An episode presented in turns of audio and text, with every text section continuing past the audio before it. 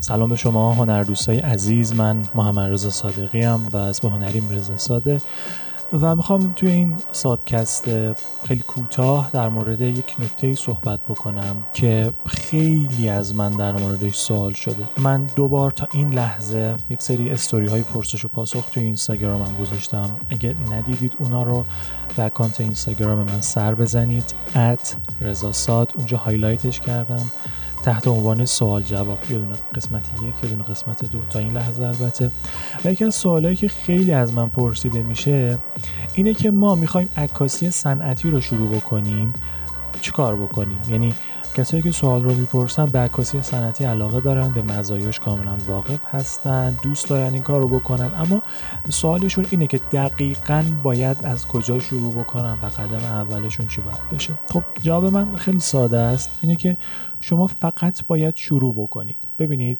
کسی که میخواد عکاسی صنعتی رو شروع بکنه نباید این انتظار داشته باشه که به محض وارد شدن توی این حرفه هر روز بهش زنگ بزنن، هر روز بهش پیام و دایرکت و ایمیل بدن که بیا از کالاهای ما عکاسی بکن.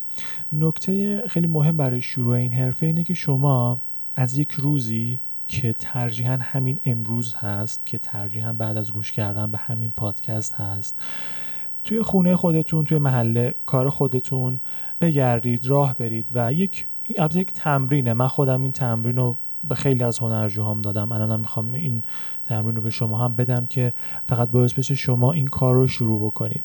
توی محل کار، توی خونه خودتون بگردید، از کالاها و اجسامی که قابلیت عکاسی صنعتی دارن پیداشون بکنید و ازشون عکس بگیرید. خب مطمئنم این عکس ها به خوبی عکس هایی نخواهد شد که توی مجلات و بروشورها و بیلبوردها و بنرها میبینید. قطعا اینطوری هست، نباید هم بشه، چون تازه دارید کارتون رو شروع میکنید. اما اینو به عنوان تمرین در نظر بگیرید که سعی کنید قدم به قدم و کم کم عکس خودتون رو شبیه به عکس هایی بکنید که توی بیلبوردها و بروشورها و بنرها میبینید. و یه کار دیگه هم که خیلی میتونه بهتون کمک بکنه اینه که عکس های حرفه‌ای رو تا میتونید ببینید و تا میتونید نقدشون بکنید. من اینو میدونم که نقد عکس یک کار بسیار حرفه‌ای هست، اما برای حرفه‌ای شدن ما ناچاریم که عکس های حرفه‌ای رو نقد بکنیم. منظور من از نقد کردن چیه؟ یک عکس حرفه‌ای رو که دوست دارید شما هم عین اون رو خلق بکنید، بذارید جلوتون، از منظرهای مختلف نگاه بکنید، پیش خودتون حدس بزنید که با چه لنزی گرفته شده، با چه فاصله کانونی گرفته شده، با چه دیافراگمی گرفته شده، سرعت شاتر چقدر بوده، فکر بکنید مثلا آیزو ممکنه چقدر بوده باشه، وایت بالانس رو حدس بزنید. از همه مهمتر در مورد نورپردازی اون عکس فکر بکنید و تمام اینها رو اگه دوست داشتید یه جا یادداشت بکنید و سعی کنید دقیقاً با همون المان هایی که حدس زدید اون عکس رو بازسازی بکنید. بهتون قول میدم بعد از یک مدتی و به صورت خیلی آروم، البته اینو تو پرانتز بگم، آروم آروم عکسای شما هم به خوبی و حرفه‌ای بودن عکسایی میشه که توی مجلات میبینید.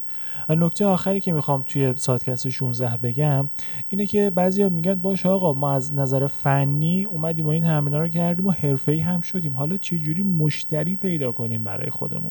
خب جواب اینه که یا شما باید مشتری پیدا کنید یا مشتری باید شما رو پیدا بکنه. خب اگه شما بخواید مشتری پیدا بکنید که به نظر من خیلی جا هست برای اینکه بتونید خودتون رو پرزنت بکنید، میتونید برید رستوران ها بگید که من میتونم از غذاهاتون عکاسی بکنم، میتونید برید کارخونه ها بگید من میتونم از محصولاتتون عکس بگیرم.